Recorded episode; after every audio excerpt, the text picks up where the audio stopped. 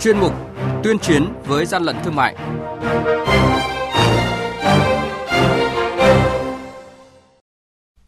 Thưa quý vị, thưa các bạn, quản lý thị trường thành phố Hồ Chí Minh tạm giữ lô mỹ phẩm thực phẩm chức năng trị giá hơn 800 triệu đồng. Lạng Sơn thu giữ gần 6.000 túi chân gà không rõ nguồn gốc, tăng cường các giải pháp ngăn chặn buôn lậu mặt hàng đường cát, cẩn trọng khi mua gói súp hào hào tôm chua cay riêng lẻ. Đây là những thông tin có trong chuyên mục tuyên chiến với gian lận thương mại hôm nay.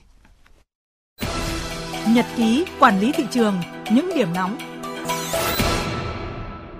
Thưa quý vị và các bạn, đội quản lý thị trường số 3, Cục Quản lý thị trường Thành phố Hồ Chí Minh phối hợp với lực lượng chức năng kiểm tra công ty trách nhiệm hạn thương mại dịch vụ giao nhận ICE tại địa chỉ 9A Sông Thương, phường 2, quận Tân Bình do ông Trần Văn Nam là giám đốc, phát hiện gần 3.500 đơn vị sản phẩm hàng hóa là mỹ phẩm, thực phẩm chức năng các loại xuất xứ Hàn Quốc, không có số công bố mỹ phẩm, có nhãn gốc bằng tiếng nước ngoài nhưng không có nhãn phụ bằng tiếng Việt. Tổng trị giá hàng hóa là trên 800 triệu đồng. Đội quản lý thị trường số 6, Cục Quản lý Thị trường tỉnh Lạng Sơn phối hợp với lực lượng chức năng kiểm tra ô tô tải biển kiểm soát 98H3522, phát hiện gần 6.000 túi chân gà tẩm ướp gia vị ăn liền có nguồn gốc sản xuất ngoài Việt Nam nhưng không có hóa đơn chứng từ chứng minh nguồn gốc hàng hóa nhập khẩu hợp pháp và chưa được kiểm nghiệm của cơ quan y tế. Hàng nhái, hàng giả, hậu quả khôn lường.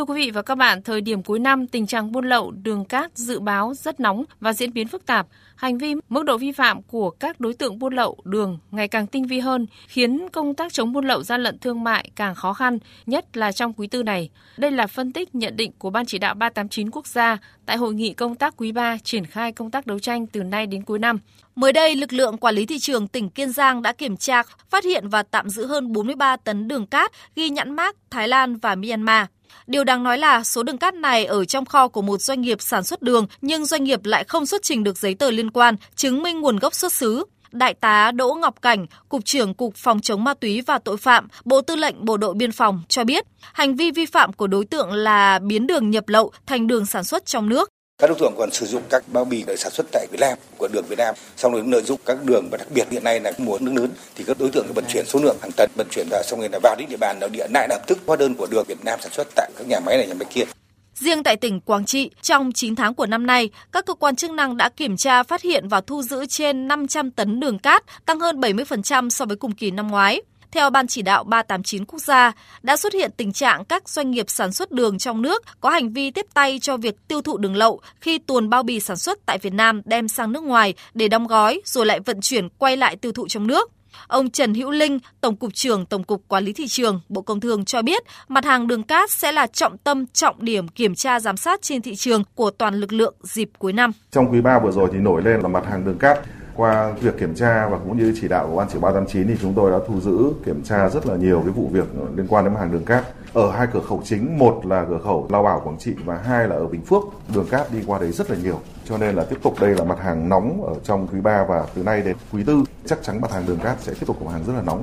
để ngăn chặn đường nhập lậu, đội lốt đường Việt Nam, mới đây Tổng cục Hải quan Bộ Tài chính đã có đề án đề xuất dán tem điện tử truy xuất nguồn gốc với mặt hàng đường mía. Đề án nêu rõ việc dán tem sẽ căn cứ vào trọng lượng của sản phẩm. Cụ thể, đối với bao đường đóng gói từ 20 kg trở lên sẽ áp dụng tem điện tử sử dụng công nghệ RFID. Tem này sẽ được dán ở hai đầu của bao đường. Còn đối với bao đường đóng gói dưới 20 kg thì sẽ áp dụng tem điện tử có gắn mã QR code ông Nguyễn Văn Cần, Tổng cục trưởng Tổng cục Hải quan đề xuất việc dán tem đường nhập khẩu do doanh nghiệp thực hiện ngay tại khu vực cửa khẩu dưới sự giám sát của cơ quan hải quan trước khi thông quan hàng hóa, đồng thời yêu cầu áp dụng bắt buộc đối với mọi cơ sở sản xuất, chế biến đường trong nước. Giải pháp ở đây, bây giờ cái tem điện tử chỉ có 2.000 đồng quá rẻ, đưa vào các nhà máy sản xuất đường. Khi ra cái bao 50 cân là có tem điện tử gắn với hệ thống máy chủ rồi thì những bao mà nhập lậu không có có nghĩa là hàng lậu để các xử lý thì mới được còn không thì bây giờ là răng ra bắt cóc bỏ đĩa không lại được trong hợp thức hóa do vậy là biện pháp giải pháp căn cơ là phải từ nhà sản xuất thì mới loại trừ ra được là cái ông nhập lậu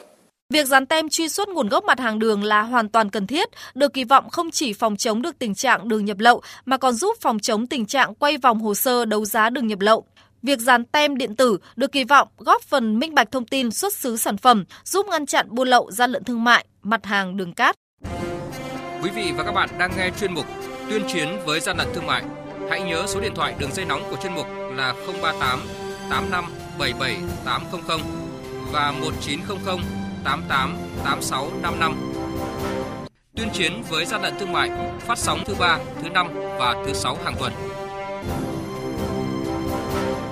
Thưa quý vị và các bạn, từ đầu tháng 10 vừa qua, trên thị trường xuất hiện một số hình thức kinh doanh liên quan đến sản phẩm, gói súp của mì ăn liền hảo hảo tôm chua cay có dấu hiệu không đảm bảo về chất lượng và nguồn gốc. Cục Cạnh tranh và Bảo vệ người tiêu dùng Bộ Công Thương khẳng định các hình thức kinh doanh này tiềm ẩn rủi ro, có dấu hiệu vi phạm pháp luật, ảnh hưởng tới chất lượng của sản phẩm mì ăn liền, hảo hảo tôm chua cay của Acecook Việt Nam. Cụ thể trên nhiều trang mạng xã hội phát quảng cáo và thông tin bán riêng gói súp của mì ăn liền hảo hảo tôm chua cay, quảng cáo và bán thùng mì hảo hảo với các chi tiết như gói mì trong thùng đã bị rạch ra để lấy gói súp bán riêng, gói mì được dán và đóng thùng lại để bán với giá 75.000 đồng một thùng, ghi rõ thùng mì không có gói súp. Đơn vị bán hàng không phải là nhà phân phối của AC Cook Việt Nam. Cục Cạnh tranh và Bảo vệ người tiêu dùng khẳng định các hình thức kinh doanh này đều tiềm ẩn rủi ro, ảnh hưởng tới chất lượng của sản phẩm, đề nghị không bán riêng các gói súp của mì ăn liền hào hảo tôm chua cay.